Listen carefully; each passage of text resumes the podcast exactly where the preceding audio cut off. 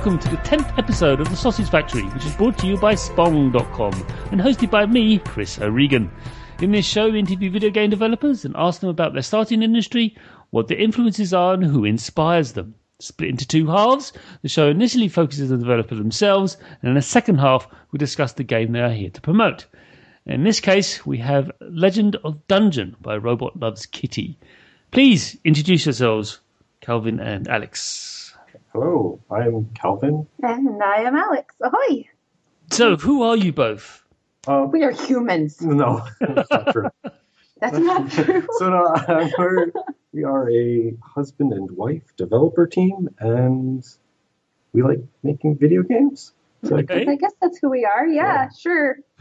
Yeah, it's cool because uh, I hope it, there's different answers to that. Some of them say, "I am CEO of this me," oh, but I do that, and like the, this is why I'm so drawn to you two. It's like, yeah, we're just a, couple- a couple that makes video games and makes amazing videos, which we'll come on to later.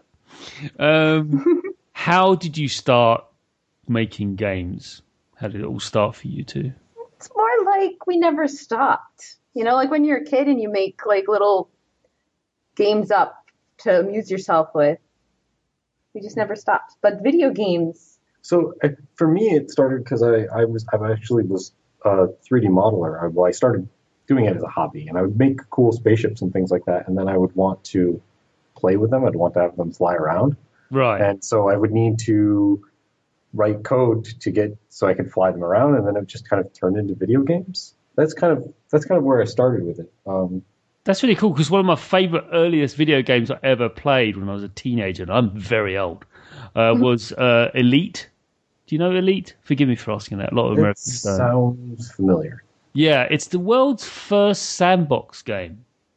So it's basically um, it was a it was, it was launched in 1984. Told you I was old, and um, it was on it was on various 8-bit computers that were prevalent in the UK and Europe. We didn't get a NES until many many years later. I know, try to imagine that a world without NES, but that's what we had. We had these 8-bit computers like the Commodore 64 and stuff like that. That's what we had. That's what I grew up on. Yeah, Yeah, I, I personally grew up on the Spectrum, ZX Spectrum, but it's Mhm. it, was, it was the rival to the Commodore 64 in the UK. Yeah. Anyway, this this game was amazing because it had 3D spaceships, wireframe 3D spaceships that you flew through space, and you just did what you liked.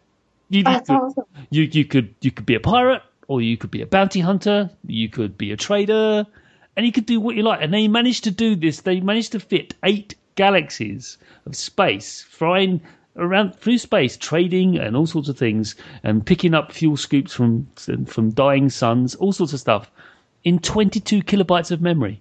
Ah, oh, it's beautiful. That Very is very impressive. that is beautiful. It It's- really is. you should read up about it. It's an amazing. There's an amazing story that I might link you to. It's just they used procedural uh, generation basically. They got had to, because they had no RAM. They had the computer generate content and then delete it because you weren't there, so you don't need it. so it would just toss it out the window, and then it would say. Gonna have to look that up. It was, it was an amazing feat, and uh, everything was randomly generated. Even the descriptions of all the planets, because there is descriptions of all the planets. Each, each planet has a had a political allegiance. Like, oh, it's amazing, amazing. But it's on 22 kilobytes of RAM. But the the key point is they had these 3D wireframe ships flying through the sky. Uh, and and it was using like Newtonian physics as well. Amazing. So all in 22 kilobytes of RAM and using like Z80 processors, like there's really basic processors. yeah. Astonishing stuff. So that's how you got your start in that you wanted to you making these 3D models. What were you using to make these 3D? models? Oh man, I started with uh, Bryce, which is actually like a landscaping program uh, for making like just art. Right. And then I got into Studio Max. Oh yeah, you got really well known on DeviantArt back in the day because you made this like really detailed bee. Yeah, in, in Bryce, Bryce. which you weren't supposed to be able to do like modeling in that. It was not what it was for. Um, yeah, no, and so yeah, there's that, and I like pushing systems too. Like, so that's why I was really messing around with Bryce to get it to do things it wasn't supposed to be able to do. You still do that a Um, lot. Yeah, I think though, but like where where we started doing games professionally though is because we wanted to make games that we could play together. Yeah, because we both have very distinct flavors of games that we like to play and how we like to play games. And there was nothing that really Fit. fit both of us. Yeah. And we like doing things together because, you know, we like each other. Really? It's time to do things together. Couldn't tell by your videos. Anyway, I'm kidding. I'm kidding. um, and and that's where the first game started, and we've kind of kept the same theme in all of our games. Yeah. And it's really come. I mean, this is why I want to talk about it now because a lot of games now, I mean, a lot of games that have suddenly said, you know what? Remember when you used to sit next to someone and play a video game? Do you remember that? Do you? Do you? And like, I think so. Well, you know, um, this is a good thing. This is, I mean, m- one of my favourite memories of old is uh, not that far back actually. I'm going to go back to the Genesis or Mega Drive days. It was uh, Micro Machines on on that, where you uh, drove a little car around and it, it was silly. It was te- you know the, the controls are awful, um, but it didn't matter because it wasn't it wasn't Mario Kart. I didn't play because I didn't really have a SNES or a NES back in when I was a kid. I had I was a very much a, a Sega person and also Amiga. I had an Amiga as well. And, I had uh, an Amiga. I Yeah. that thing. they were glorious. I still own one. Um, I actually had a developer on last week. We were talking about Project X. It was really cool. Um, but be that as it may, I just think that you're very much part of that movement where people were.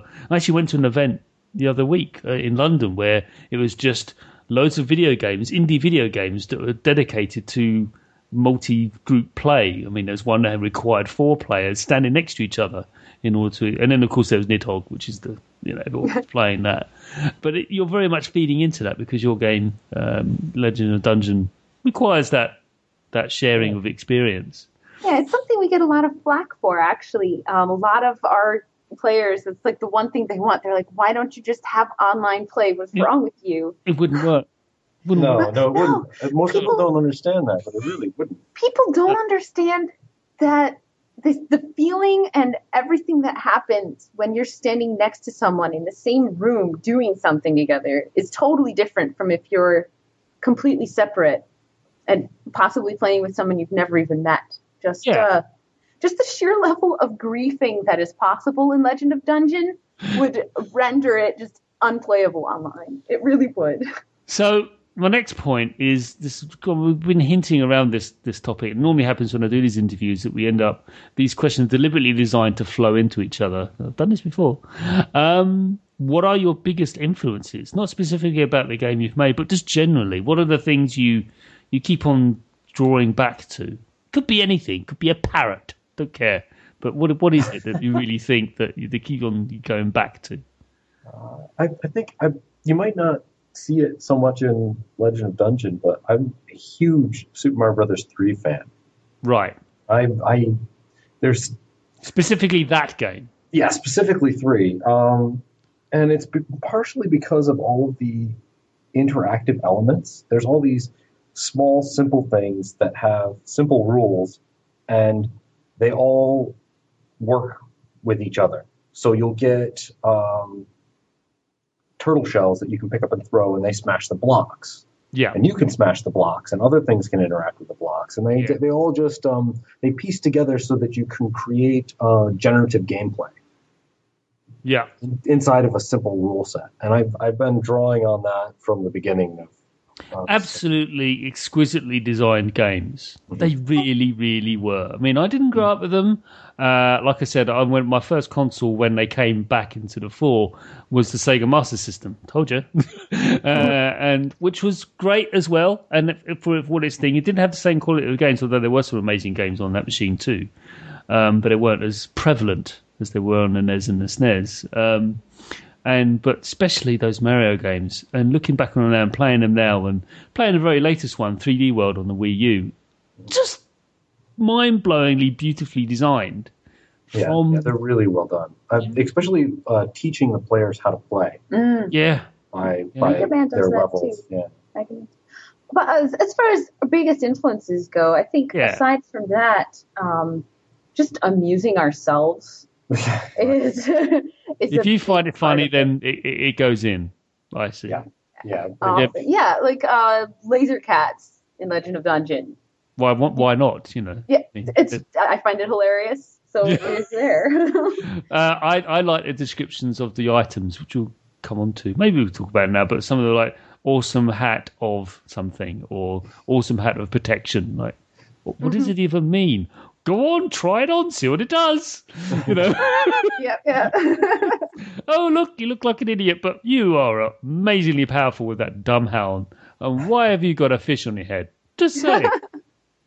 So yeah. I'm gonna have to say a lot of our influence from for Legend of Dungeon was uh, from our Kickstarter. Our backers. Kickstarter backers are responsible for some of the more silly items in the game. Yeah. That is true. Like That the fish is- head. That's the best. That's the best answer I've had on that. Yeah, it's Starter backers is our influence. I never thought I'd hear the day. I don't think it was as funny of a game until people started requesting just crazy, crazy stuff. Right. Yeah. They really wanted ridiculous things in the game. And then we really just let go. We're like, oh, sweet. Oh, so I guess it's not. It doesn't have to be a you know had a few little crawler. little goofy things in there beforehand. Yeah. But it was definitely They pushed much it. funnier. They pushed Um, it pretty far. And for that reason, actually, I'm tempted to go back to Kickstarter no matter what for any of our next projects. That's what I would like to do personally just to get the to- input. to get the crowds. I'm. I do back. I do back things. I'll put my hand up and I've backed things. Some some for the better, some for the worse. Um, the worst experience I've had, and it's been well, I've had some misses where I've backed a board game. That's great. But I suddenly realised that it's in North America, and then they send it over here, and then I get shafted for customs. Oh, yeah. Seriously, it's really bad. I'll get like, oh, I paid fifteen dollars or uh, twenty dollars for the game, and then I get a call from the courier saying, yeah, you know, it's twenty pounds for, which is like thirty dollars. So I paid just That's crazy. it's like what? And now I'm very, very, very careful. Like my last board game I backed, I made sure that they've got they're based in Europe, and they're actually Greece. They're based in Greece, and uh, the game is called Among the Stars. It's very good, really good. Uh, I'm not sure if you two play board games at all, but it, this is really good. Uh, but yeah, I was, ha- but no, there was no duty because it's in the EU. But if it was outside, I, I don't do it anymore. I'm just like uh, the best game in the world. I said, nope, not doing it because Yeah. unless you, unless you sort out, I've actually messaged them saying unless you sort out a European solution, I'm not bothering, and they panic and they go, "Oh God, what are we going to do? What are we going to do?" So I don't know what you're going to do, but honestly, I'm not going to. I'm not pay. And then he explains to them the duty problem, and they really freak out. Go, "Oh my God, what are we going to do?" It's like, "Yep, We sent out Sorry. posters to the UK, and we Yeah, we didn't we didn't even realize it until we had the posters. Right. Luckily, though, that wasn't the main content. Like selling a board game, I imagine would be even worse because you're actually shipping physical things to all your backers. yeah, This was just to like sixty few, or yeah. something people, yeah." but yeah. So I'm mainly when I do international stuff, it's always like video games, and that's been really, really good. Um, I'm glad that you've had a good experience with it because I'm hoping Kickstarter lasts for a long time. I like the crowdfunding. Sometimes it works, sometimes it doesn't. I'm a bit anxious about early access stuff though, because that makes you wonder what are you buying? Because that's a form of crowdfunding too. If you're understanding, if you understand, you're transparent about the fact that this, this, the, the alpha access or early access as they call it. I believe they really should rephrase it or change, change it and say we are asking for a crowdfunding. We can't finish this game without more money, so we're going to put this out there as it stands, and you've just give us some more money for us to finish it off. If they were transparent about that, that's fine. But if you're not, that makes me anxious. Well, there's other reasons to do that as well. Um, a lot of indie studios like us But yeah, we do not we do not have any kind of like a testing facility. playtesting, or- yeah, and it, and it costs yeah. a fortune to do playtesting, doesn't it? Yeah, it does. Um, I, I can't even imagine actually doing it. Um, so we, so what we did was we used our beta testers, like the, the actual humans that Yes. wanted to play our game, as the feedback for it. And and I think that's what a lot of the early access games are doing as well. Um, not all of them. Some of the bigger budget ones, I don't know what they're doing. Yeah, Um, I mean, I mean, for example, we can talk about this in DayZ. What? You're Bohemian Interactive. You made loads of money from Arma, Arma games. What are you doing? What are you doing? Makes me wonder. Does make me wonder. Yeah. Um, but I know DayZ's kind of, or Daisy, or sorry, I'm British. Um, you know, it's uh, it, that's why the alphabet song doesn't work for us. Um, doesn't rhyme right at the end. Sort of falls over. Um, um, yeah, uh, it's it's a worry that you know a million copies of a game and it's not finished and it won't be out for another year. So I, good. What are your um? Well, who you most admire in the industry? As a person or a company or as an organisation or whatever you, who, who do you think? Wow, they're really doing stuff that I like and I would like to emulate. I I kind of have a slightly off the side answer for that because they're not a game developer. Um, Mhm. but Kelly Wallick, the woman who organizes the Indie Mega Booth at PAX, Okay. in in a strange way, I think she's really changing the way indie games are coming together. Like they're banding together in more Yeah. ways and more ways, and I think she's one of the reasons for that. I think the mini booth was just the the booth within the booth. Mhm. Like, there- there was just like dozens of games Yeah. in on rotation. It was Yeah. crazy. It was crazy. I loved walking through there. I spent more time in there than anywhere else. I mean, I thought probably spent ten minutes playing Titanfall because I went in the media bit where there was no queuing. And okay, just play that. I'm going to be playing that anyway. I'll just get that out of the way because it was just the main sort of like the stuff that people were queuing up for four hours for, and people were queuing up that long. I'm like, I won't do it. I haven't got time, and uh, I just don't see the see the point in that. Whereas in the indie mega booth, it's just you never queued. If Mm-hmm. if you were waiting, I mean, there were some games that were really popular. We all know the ones where they were, including your, your own game as well. That was always crowded, lots of people. but there were times we go, well, I'd like to play that, but it's too crowded, and I don't want to get annoying anyone because you know me. So I went off and just found something else, and it was great. And that that indie little that collection of intense creativity was just amazing. So yes, good answer. What about you, Calvin? Any anyone particular, or do you agree? Do you concur with your wife? I'm sure he agrees, Well, I right? I think well, it makes sense that you feel that way because you're very much on the PR end of all the stuff Well, yeah. I mean, I do the the stuff. super show on Twitch every once in a while too. Yeah. But um, yeah, no, I think what she does is makes a much more massive difference in a in a very real way Yeah. because some Um, people wouldn't be able to do it without her. Um, but you have some favorite devs, I know you do. Sure, but like not, not like Um, oh, why can't I remember his name? The guy. okay, I have no idea what you're talking about. No, but I, you know, there's there's like we have, we have friends in the industry. Yeah, stuff, I mean, know. I, I- I've known a lot of developers when I ask this question, they go, "I'd rather not single anyone out," and that's cool too. yeah, yeah. I think um, that's what I get that gets down to. I'd rather not single anybody out. And I, I mean, there's a lot of gr- there's. I mean, it, there's no better industry I can imagine being in. where Everybody just is like helpful, and almost everybody is helpful and kind. And, Yeah, 99.9% of the devs that we know are amazing. yeah, Yeah. I have only met one person that gives me slight reserves, and that's it. I oh, And have I've still seen them be really nice. So okay, right. Okay, that's that's cool. Well, I appreciate that. Um, some people just state a company or say, you know, I've been playing this game, and I think, how the funk did they do that? And then I just think, well, they must have pulled something together out of the, out of the hat. Uh, the, that's what I get a lot of answer a lot of them because again, like I said, these questions all flow into each other. Because my last question is my favourite question to ask developers because it gives me a hint about how their minds work or what what's entertaining them. What are you playing, if anything? It It can be tabletop as well. Uh, anything? What, what are you playing right now? What's distracting you from what you're supposed to be doing right now? Oh, I've been building robots and Legos. That's what I've been playing. Um, that in uh, Batman Arkham City. I don't. Although you were complaining about that because they're actually like making you play the game now. You can't just Yeah, run I around just and be wanna be- Batman. I just want to be Batman. So who doesn't? I mean, it's the old Right. saying, isn't it? Always be yourself, unless you could be Batman. Then always be Batman. right. That makes sense. Um, but uh, so, how are you finding that? Because people criticise that game for its open worldness. Is that what you're?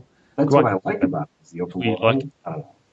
I don't know. I do like the story stuff too, but I think like just recently I got to the part where they introduced uh, knife dodging, so you have to like hold down a button and then move away from the knife, and I was just like, I don't, I don't know, that's not my kind of thing. I don't want to. I, I just wanted to press buttons and and Hang up upside guys. down. Yeah, and then like grab people. Um, and or uh, I like the I don't know. I like running around, jumping, swinging from buildings and stuff like that. But I don't like the like level up your gear stuff. I'm not big into like min maxing my uh, experience points to get more features. I just want to. I just want a sandbox.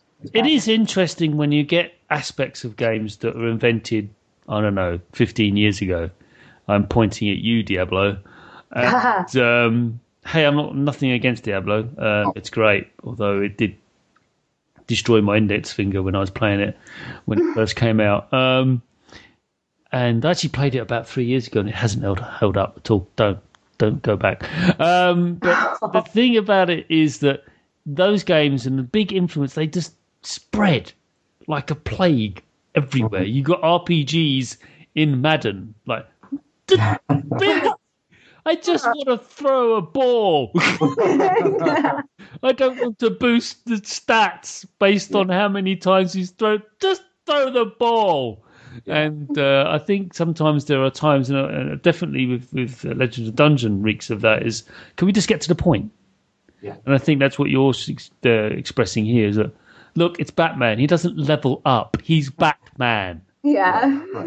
it's, a, it's a conceit of the game, and you, they want to show you some progress, and they want to make it this granular experience, and they want to gl- bolt on stuff after stuff, and all sorts of. This, this, but, but mean, I'm sure that It's it's interesting because I love min maxing and I really enjoy like JRPGs and all of those things that that you're you both obviously are in agreement about not liking very much. no, So- so it, it, I think it has a time and a place for it. Yeah. Yes. yeah. That's what I'm arguing. If I'm playing Skyrim, I'm all up for the min maxing stuff. However, the Not in Madden. not, not not in FIFA. I'm a you know football soccer thing. So for me, it'd be FIFA. Ah, oh, yes. But uh, you know, of course, of course, it's football. Which weirdly they have it. They had at PAX this year, and the PR bloke says, "You're British. I'm not playing you." Uh-huh. nice. And I just went my most of the time spending destroying people at FIFA um, because it's like in the blood. It's like it's like we know I could I could wax lyrical about cricket. I don't like cricket, but I understand it. so it's like craziness. Um, but the, the the point is that I think there's a time and a place, and and I think you're right. Batman. There could have been a more elegant way of doing it to show progress, uh, and rather than just saying, "Look, you've now got a more powerful, you know, batarang." What? Why didn't he have the more powerful one in the first place? Yeah, he's like a bajillionaire. he should have the best of the best all the time. All the time, as he does in the films. Yeah, Yeah. that's- yeah, that's what I want. I want a Batman film game. You Yeah, want to be Batman in a movie. Now, I'm still going to play the whole thing, yeah. you know, but I'm going to complain about it I'm gonna, yeah. What are you yeah, What are. are you playing it on? uh, on PC On PC? with Yeah, uh, we- Xbox controller. We don't have any consoles uh, really right now because we don't actually play enough to really justify, I guess. No, that's them. cool. I mean, as a journalist and covering everything, sadly, I've got yes, everything, even the new ones. Yes, I do have everything. Um, this is not boast. This is the point of fact. It's the trappings of the work. You know, uh, Right. say trappings is probably not a bad thing. Uh, but um, no, I played it on the PlayStation Three because weirdly, the reason I keep on playing on those games on the PlayStation Three because every time I demoed it, they put a PS3 controller in my hand, going, "They're telling me something." Why is it always PS3 when I'm playing a Batman game? Why? So I think it might be the inverted commas lead platform, whatever that means. What about you, Alix? What are you playing? Anything? Anything that's uh, diverting? um, Action? for the last week, um, I was talking to some of my indie dev friends, and one of them was telling me about this game that they were working on called Card Hunter. Oh yes. Um, and so I've kind of lost a lot of productivity to that this week. that's a free to play game, isn't it? Yeah, yeah, it is. Um, it's like a, it's basically it's a, the, a mix of like a collecting card game like Magic the Gathering and Dungeons and Dragons, That's right. Yeah.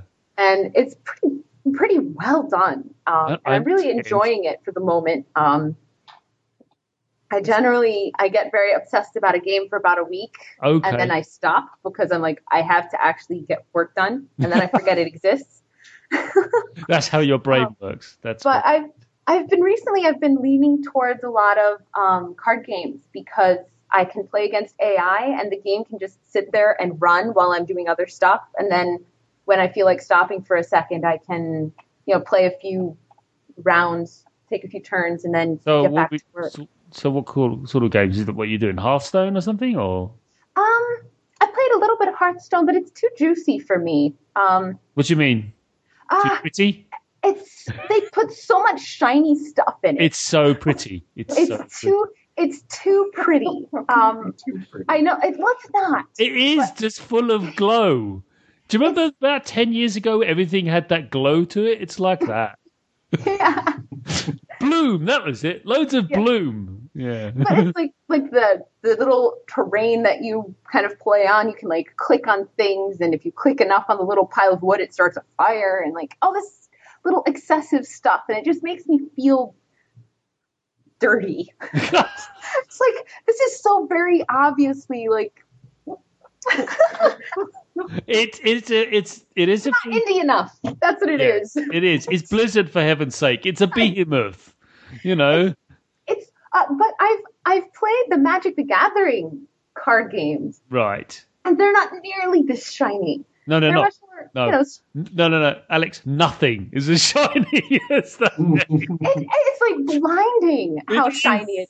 That's Well, I mean, it's the, the big crescendo it gives when you actually say, "Here's a new set batch of cards you just bought for two and a half, you know, two dollars fifty or whatever you," and it just goes to this big sort of deal, like just give me the cards. No, no, no, no, no. We we must have this big set piece event. No, oh, fine. Yeah, yeah. It's it's just a little too much for me. Um, so so I did play that for just a little bit just to check it out because I was curious. You know, it's a yeah. Everyone needs. triple A card game. What what about um, Scrolls? Is it by um, Notch? Have you tried I that? haven't I haven't tried that actually. Um, I kind of forgot about it. Weirdly enough. Um, Yeah, it's not. He's not his Minecraft, that's for sure. But apparently, it's a good card game. So uh, yeah, maybe maybe I should check that out at some point after I've I've thoroughly exhausted Card Hunters. Um, I've also played a little bit of SolForge, which is kind of fun too. that's that's a good game. Uh, It took a little bit of selling for me because I do like I like I like Ascension, which is their other game. Uh, That's a living card game, not a. It's like a deck builder, like Dominion. Uh, uh, it's a good game, a really good game, especially when you've got a good group of players around that understand the game mechanics and they can have a really good time with that. But uh, SolForge, I've seen channel games like before and I've never really glommed onto them, but this one seems to be quite good. The fact that cards change, they they turn it into a real video game rather than a simulation of a.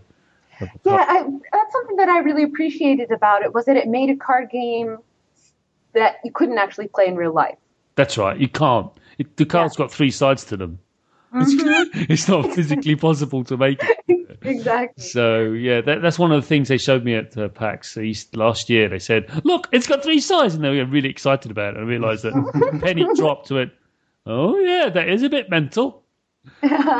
It's a bit like the Zen Pinball of card games because Zen Pinball does that too. It makes pinball machines or tables that you couldn't possibly make in real life ever. Uh, and that's what people like about it or dislike about it. It depends on your your trait. Okay. Um, Um, anything else? other games that we've been playing, like I, I'm into a little bit of uh, Starbound. I haven't played it in a tiny bit, but I, I was enjoying it. And Been testing.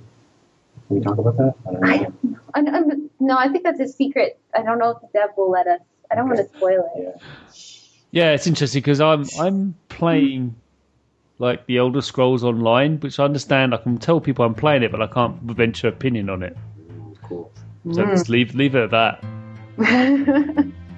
Anyway, moving on to more interesting things. Uh, oh, there it is. Um, so, um, let's go on to. Thanks so much for sharing your, your, about yourselves. Let's move on to now to uh, second half, which you tell us a little bit about Legend of Dungeon. dun dun dun.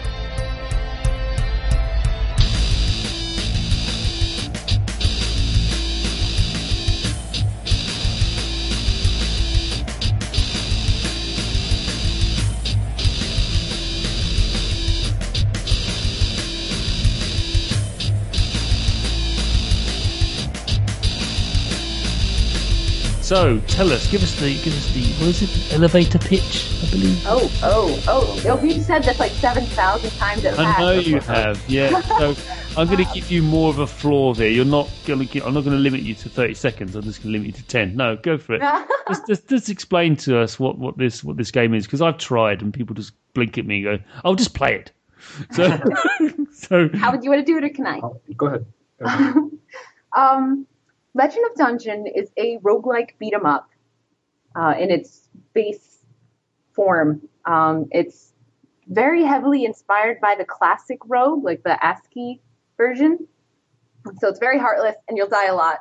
but Um, you're not an at sign, just to be clear. right, but it but it also is um, Very much a beat 'em up game. it's a right. I said roguelike beat 'em up. I know. That's, that's why I said beat 'em up. I know. But it's um, I'm trying to help. your help is so good, Calvin. I'm definitely trying. Um, but it's also um, I can't remember the word for it. Procedurally generated graphics and music. There's there's what it Right. has. So again, linking back to the elite comment, Burke. So it's procedurally generated. Yes. Yeah. So you have So a every- set pattern, and then you use that to generate more content. Yeah. Back Every to- single time you play, the dungeon will be unique, and the soundtrack will be unique. The only thing is the same is the inn you start in. Right. Yes, because you have to have some starting ground that's not totally insane. You do, yeah. Venturing out from that place is always scary, though. The amount of times I've just fled back there for no apparent reason, just like, just to calm myself, like. so, that's it, really. Um, you're absolutely right. It's a multiplayer game, which leads on to my second. I'm giving doing a lead on thing, but it is my second question: is that why on earth have you done a multiplayer roguelike? Well, Just it to- just single re- player too. You, can play it one player. Um, I know, I know, you but- and I enjoy playing it on multi single player too. But I'm just intrigued that you've made a multiplayer roguelike. It goes counter to everything I believe in. no, that was one of the things that we were really striving for. Actually, that was something we wanted to do right away. It wasn't. It definitely wasn't an afterthought. It was a That was let's. so as the cornerstone of the game was that we'd want to play a multiplayer game from the inset, and then from, from the outset, I should say, and then what what multiplayer game we're going to make? Is that right? Or they sort of merged so at the once we same just, time? once we decided that it was going to be a roguelike, So Yeah. we decided that we wanted it to be multiplayer. yeah, at the time I was actually working on some code, some uh, beat 'em up code. I didn't For an know- entirely different project. for an entirely different project. And then I, I stumbled upon the artwork uh, done by uh, Sebastian. Van Hejufta. Yeah, okay. I don't know how to pronounce his last name. Yeah, but anyways, he, he posted on to the Pixel Art subreddit, and I just fell in love with the whole art style. And I contacted him right away and asked if we could use it to put into a game, and he said yes. And we kind of went back and forth a little bit and And we used started adapting it. We used his style basically as the template for all of the characters in the dungeon. Yep. Um, we've pretty much modified every single one of them, at least with the color schemes. Yeah. But So just kind of and actually made new ones too. yeah, push out of that. And when looking at the characters, it was just obvious that it needed to be a roguelike. And I already had the multiplayer code From the beat 'em up game that we were up, working and it just kind of all went together. But I think a lot of the drive towards making it a multiplayer game was this fascination with the fact that it roguelikes generally are single player games. Yes, Like, yes, yes. That's the point. It's you versus the dungeon, not right? And so yeah. so when we when we added the multiplayer concept in, we wanted you to be able to totally screw over your playmates. Like anybody Right. playing with you, like it could be you versus the dungeon and everybody else yes. in a sense. Um, Although when I play it, generally my friends are like, "Oh, yeah." We generally try and help each other out and yell at each other when we screw up. Like, Did you do that deliberately? No. No. Are you being deliberately stupid? No. yeah, no, that's definitely something that happens. Uh, it's it could definitely be the type of game where you get in fights with your friends if they just aren't doing things properly. But um, the the the fact that um, like as you play, it's a co-op game, but that doesn't mean it's a game about teamwork. There's nothing anywhere tells you you have to share your apples or you have to try to revive your friends when they die or or that shoving them into monsters and then picking up all of the gold that they drop is, you know, something that's not allowed. There's no rules as far No. as that goes. No, it's only just thing- there's, a, there's a gentleman's agreement. yes, exactly. exactly. Um, which is one of the reasons why it would really, really be an awful online game. Yeah, we'd have to Yeah. up entirely. Oh yeah. Yeah, because it'd just be a cluster F of, of people just griefing over and over, unless you played in a closed environment with your friends and stuff, Right. um, which you do anyway because you just drag them around the home and say, play this game. Um, and I think it does make for uh, a way more entertaining experience than you sitting there watching someone playing a roguelike game.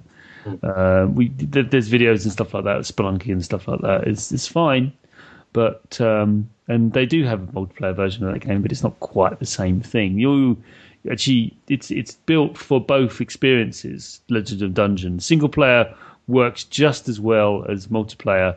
It's just that multiplayer um, just generates more noise, not from the game itself, but from the players. Yeah.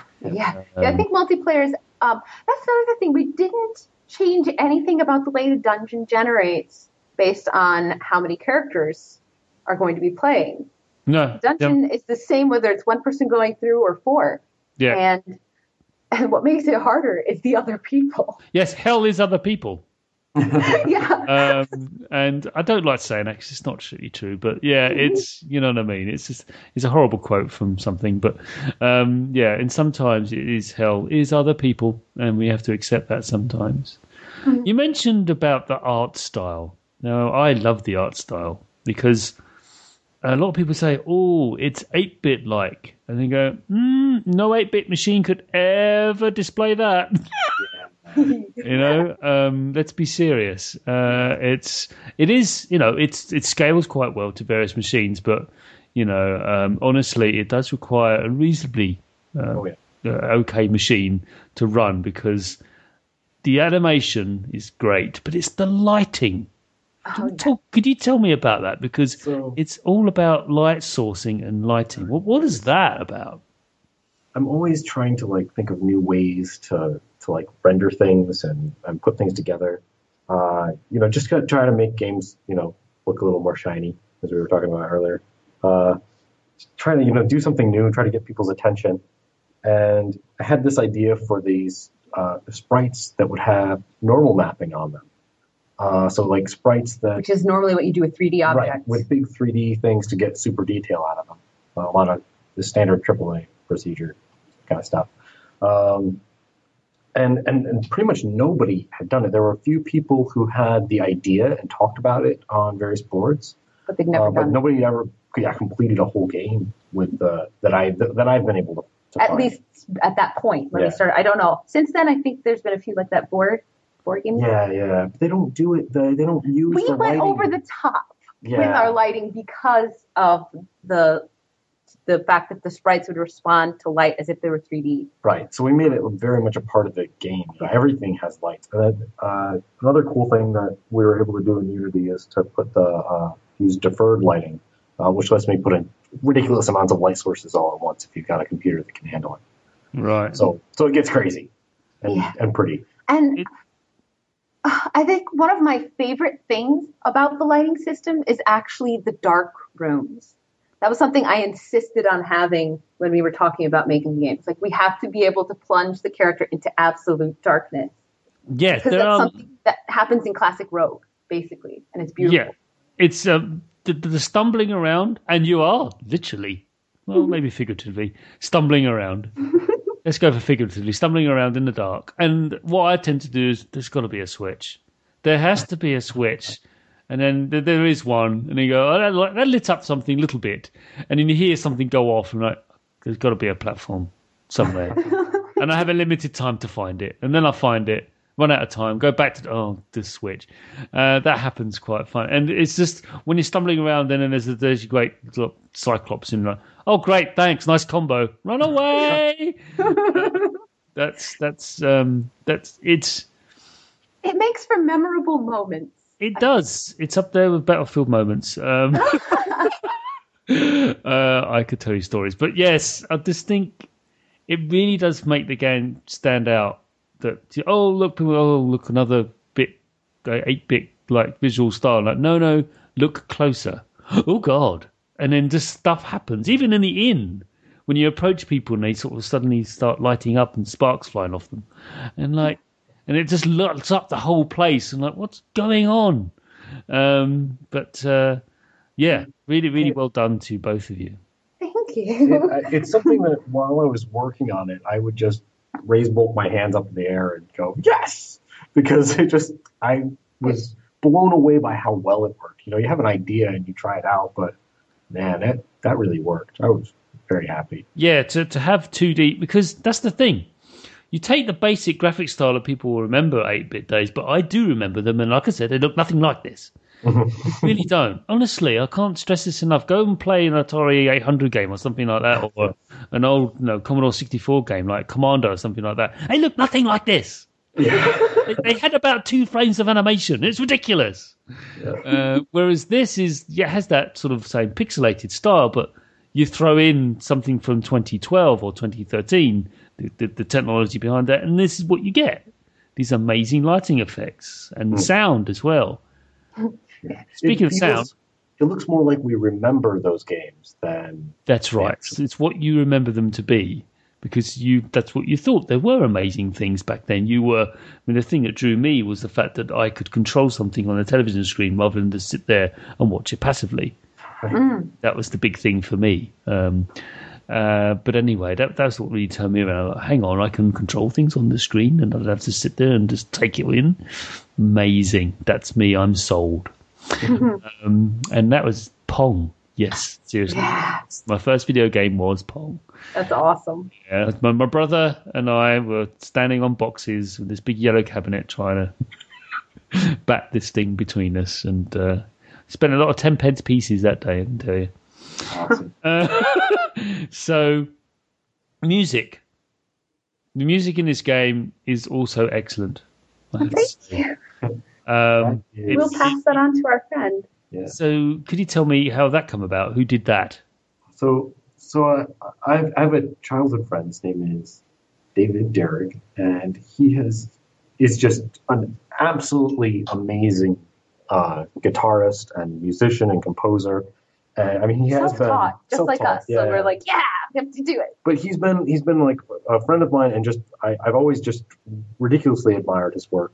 And he's From- never done it professionally. Right, never done. Well, uh, he had a band. At one, he was in a band at one point. You know, things like that. He's never composed professionally. But uh, so the media, like as soon as I had a game that needed a really like, I I immediately thought of him. Went and asked, you know, can, can we, you, we? I absolutely need your music into this game, and uh, we would sit down together and start talking about what it was going to be like, and uh, we actually took a lot of uh, inspiration in away from um, what's it called, Jamestown.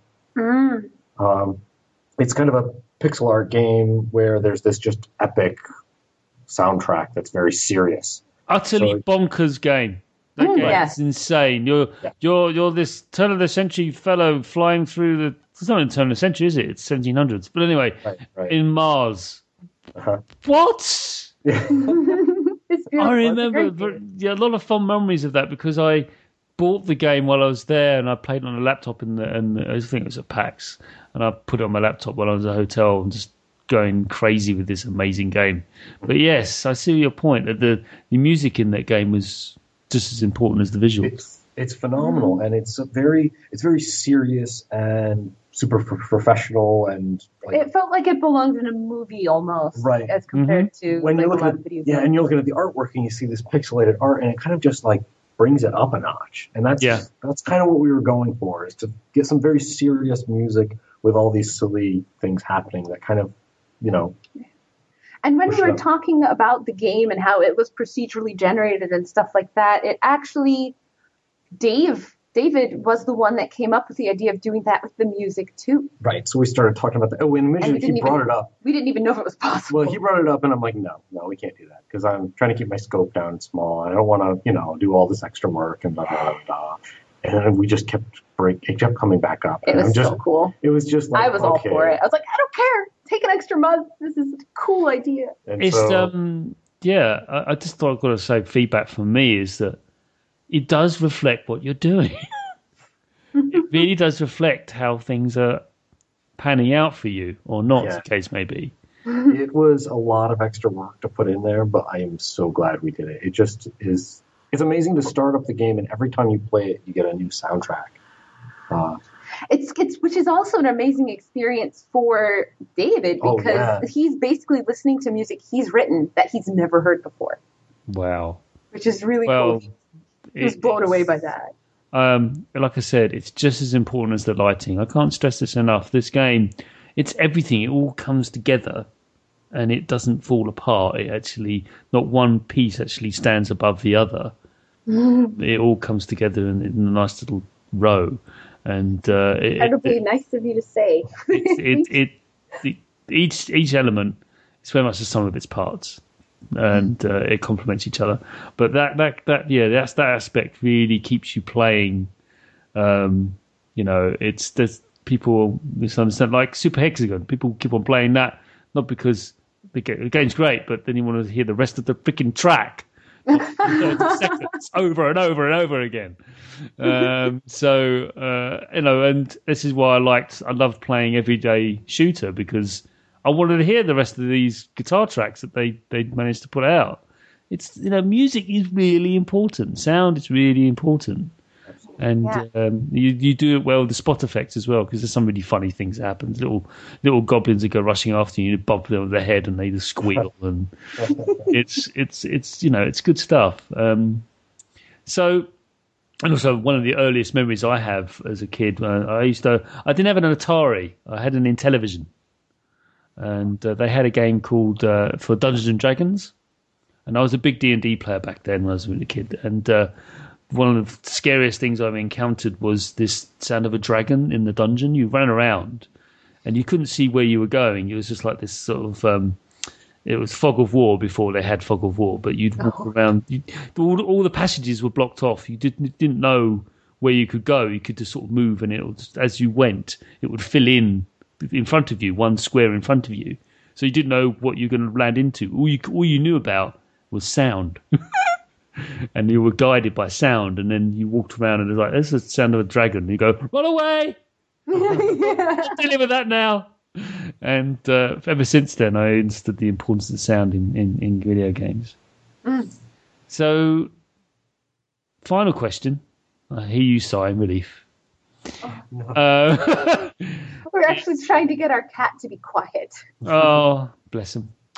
Um, so I can't hear him, so I think it's or her. Um, but um, Legend of Dungeon, the difficulty is quite high because it's a roguelike. It's bound to be.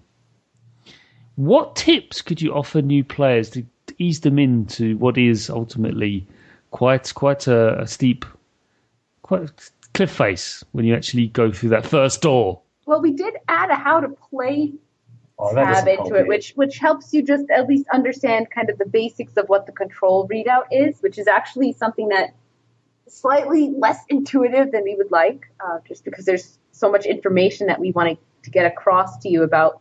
There is. There's lots of numbers there, and it's Yeah. tucked away in the bottom left-hand corner, and it does its thing. But Well- basically, basically the biggest tip is don't get hit.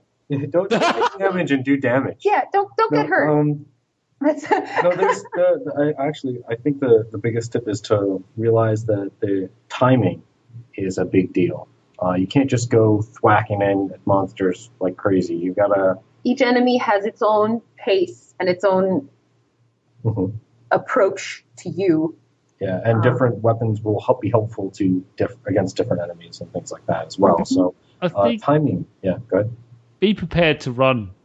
Yes. Yeah. It's okay to run. This isn't Diablo. Right. I mean, that's what people think when they see it. They think it's a hack and slash, just like any other, like Diablo or Path of Exile or any of those games. Just like you don't die in those. The only reason you die is you haven't hit the potion button fast. Right. Okay, you can't do that here. There's no potion button. Even if you do, what you could do is halfway through the fight go, "Hang on, just gonna eat an apple. Be right with you." yeah. Just hang on. Boy, stop hitting me. I'm trying. and I'm dead.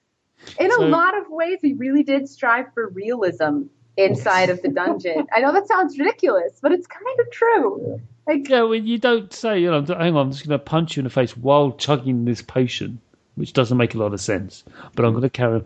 And you're right. It's it, there is a is a definitely a case for, and some of the most best, uh, most memorable gaming experiences I have is when I'm on the brink of death and I survive, despite you know, because you you do extraordinary things and you manage to because when you're just powering through it becomes i'm going to say it now and not this game but other games dull. Yeah. it becomes dull uh, That's why I get bored of like Diablo and stuff. I couldn't. yeah, I couldn't eventually, eventually, a lot of those types of games become a get better armor to fight harder monsters. yeah to i mean see some slightly new graphics. yes it's it's the quest for truth justice and better stuff yes, and and it's Yeah, fun and- for a while, but it does. yeah but the truth and justice stuff can only last for a while and then you realize that no one really likes playing a paladin because it, it's really horrible uh, in the end because you're just annoying. You're that annoying player saying, "No, you can't do that." oh, what now? Yeah, so I, I play D and D and stuff and other RPGs, paid and paper RPGs, and when you got a player, I'm a DM as well. When I get a player who's a paladin, I always roll my eyes because then it's like I'm gonna have to deal with this fellow because he's gonna say, "I I can't do that. I'm a paladin." Oh, please. One of the other players ended up punching them, but um, I know it's quite. It's just I don't. Well, that's one of the benefits of playing a game in the same room as someone else is you can punch them. you can that's punch them. valid Valid occurrence. to do. So, um, thanks for that tip. You're absolutely right. It's any others, or do you think you've covered it? Just to I I would have like when I said don't get hurt, I was really serious. Um, there's there are ways of not getting hurt more, but the concept of oh, I've taken a little bit of damage, that's okay, is totally false. yeah, Because what actually happens in the game, here's a little dev insider piece of information: is as you play the game, you get down to the 26th floor, you get the treasure, and then you have to go back. What happens when you have to go back is monsters respawn throughout the dungeon, they do. but items don't. No, So all of the health that you have amassed, and the apples and the healing potions, and that you've gotten that gives you health, once you have reached the bottom, that is it. You don't get any more. no. And although you are, you have been leveled up, and when you level up, it's great animation, by the way. Good job. um, but yeah, you're right. You, you you're bereft of any stuff, so you have to make it last. Yeah, it's it's really you are in a dungeon. There is no magical. Well, I guess the potions are sort of magical, but like there, there's no magical fix for any of that kind of stuff. And, and it, really, it really works well with controller as well. I have to say, uh, I used the 360 controller with it. What, what, was it designed for that, or more mouse and keyboardy? It was designed to pretty much use any controller. It was one of the inspirations that we took from the Jamestown game. Actually, the fact that you could just set whatever controls you wanted for the game. Yeah, that's cool because he, he opens up and said, you know, define your keys, and that was like a retro thing. Like, I remember that defining keys, but it, it gives you that flexibility rather than you having to do WASD and stuff because a lot of people don't like that. A lot of left-handed people don't like it. They can't deal with it. They have to use the cursor keys. I have um, like a modded out uh, desk controller, and you know I wanted it to work with that too. You know I wanted to work with pretty much anything. Anything, anything we could throw at it, we threw at it. That's Um, good. So the only way to do that is to, to put the controller or put the, the define keys thing. Works a treat. right. Well, we're going to wrap up now. Have you got any? I mean, you're you're working on new things, no doubt. We're working on updates for Legend of Dungeon, um, and we're also starting to con- conceptualize a new game that we can't talk about yet. But Of um, course not. Legend of Dungeon updates are going to be because of the Kickstarter, Right. um, and we're going to have uh, a pet system and classes that you can unlock as you uh, find them and rescue them in the dungeon. okay. And we're also I'm currently, working on yeah. Steam achievements and a save and resume feature. yeah, for noobs. Save and resume Yeah. on a rogue. Oh, fine. Well, Oh, no, okay, it's, so classic. it's fair it's, it's, it's canon. In classic Rogue, when you exited, you got a save file and you can You load did. that up again. And it, did. it'll delete afterwards, so it's Yeah. the same kind of deal. There's no cheating. No. Well, you could. Unless That's you're really really the evil, upsetting thing is that I can't. If you want to ruin the game for yourself, we won't stop. That's basically what that is. We'll try, but we, we can't. Yeah, yeah, I mean, uh, it's it does restart very quickly though in Super Meat Boy like fashion. Uh, that's important that games like that, like I'm playing OlliOlli at the moment on Vita, and that's got that too. Like you're going through a run and you go, "Oh, I'm doing badly. I'm scoring no points here. Restart." yeah. Yeah. It's fine. It's fine. Okay, well, thanks very much for your time, and I really appreciate you being on, on the show. Oh, Thank fun. you for having us. We really appreciate getting the chance to talk. That's nice. Okay. There's nothing we like more than talking about our video games. Yeah. Except maybe eating cake. Yeah, Cake is good. Cake is good. hmm And so ends another episode of the Sausage Factory. Do leave us an iTunes review, and you can also, don't forget, listen to us on Stitcher.com. So just go to Stitcher.com and you can stream the show from there. You just look up the Sausage Factory and you can find us. It'd be great. You can follow me on Twitter at Chris O'Regan, no apostrophes.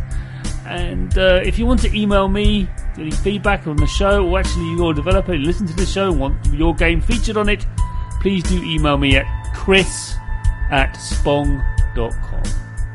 Bye!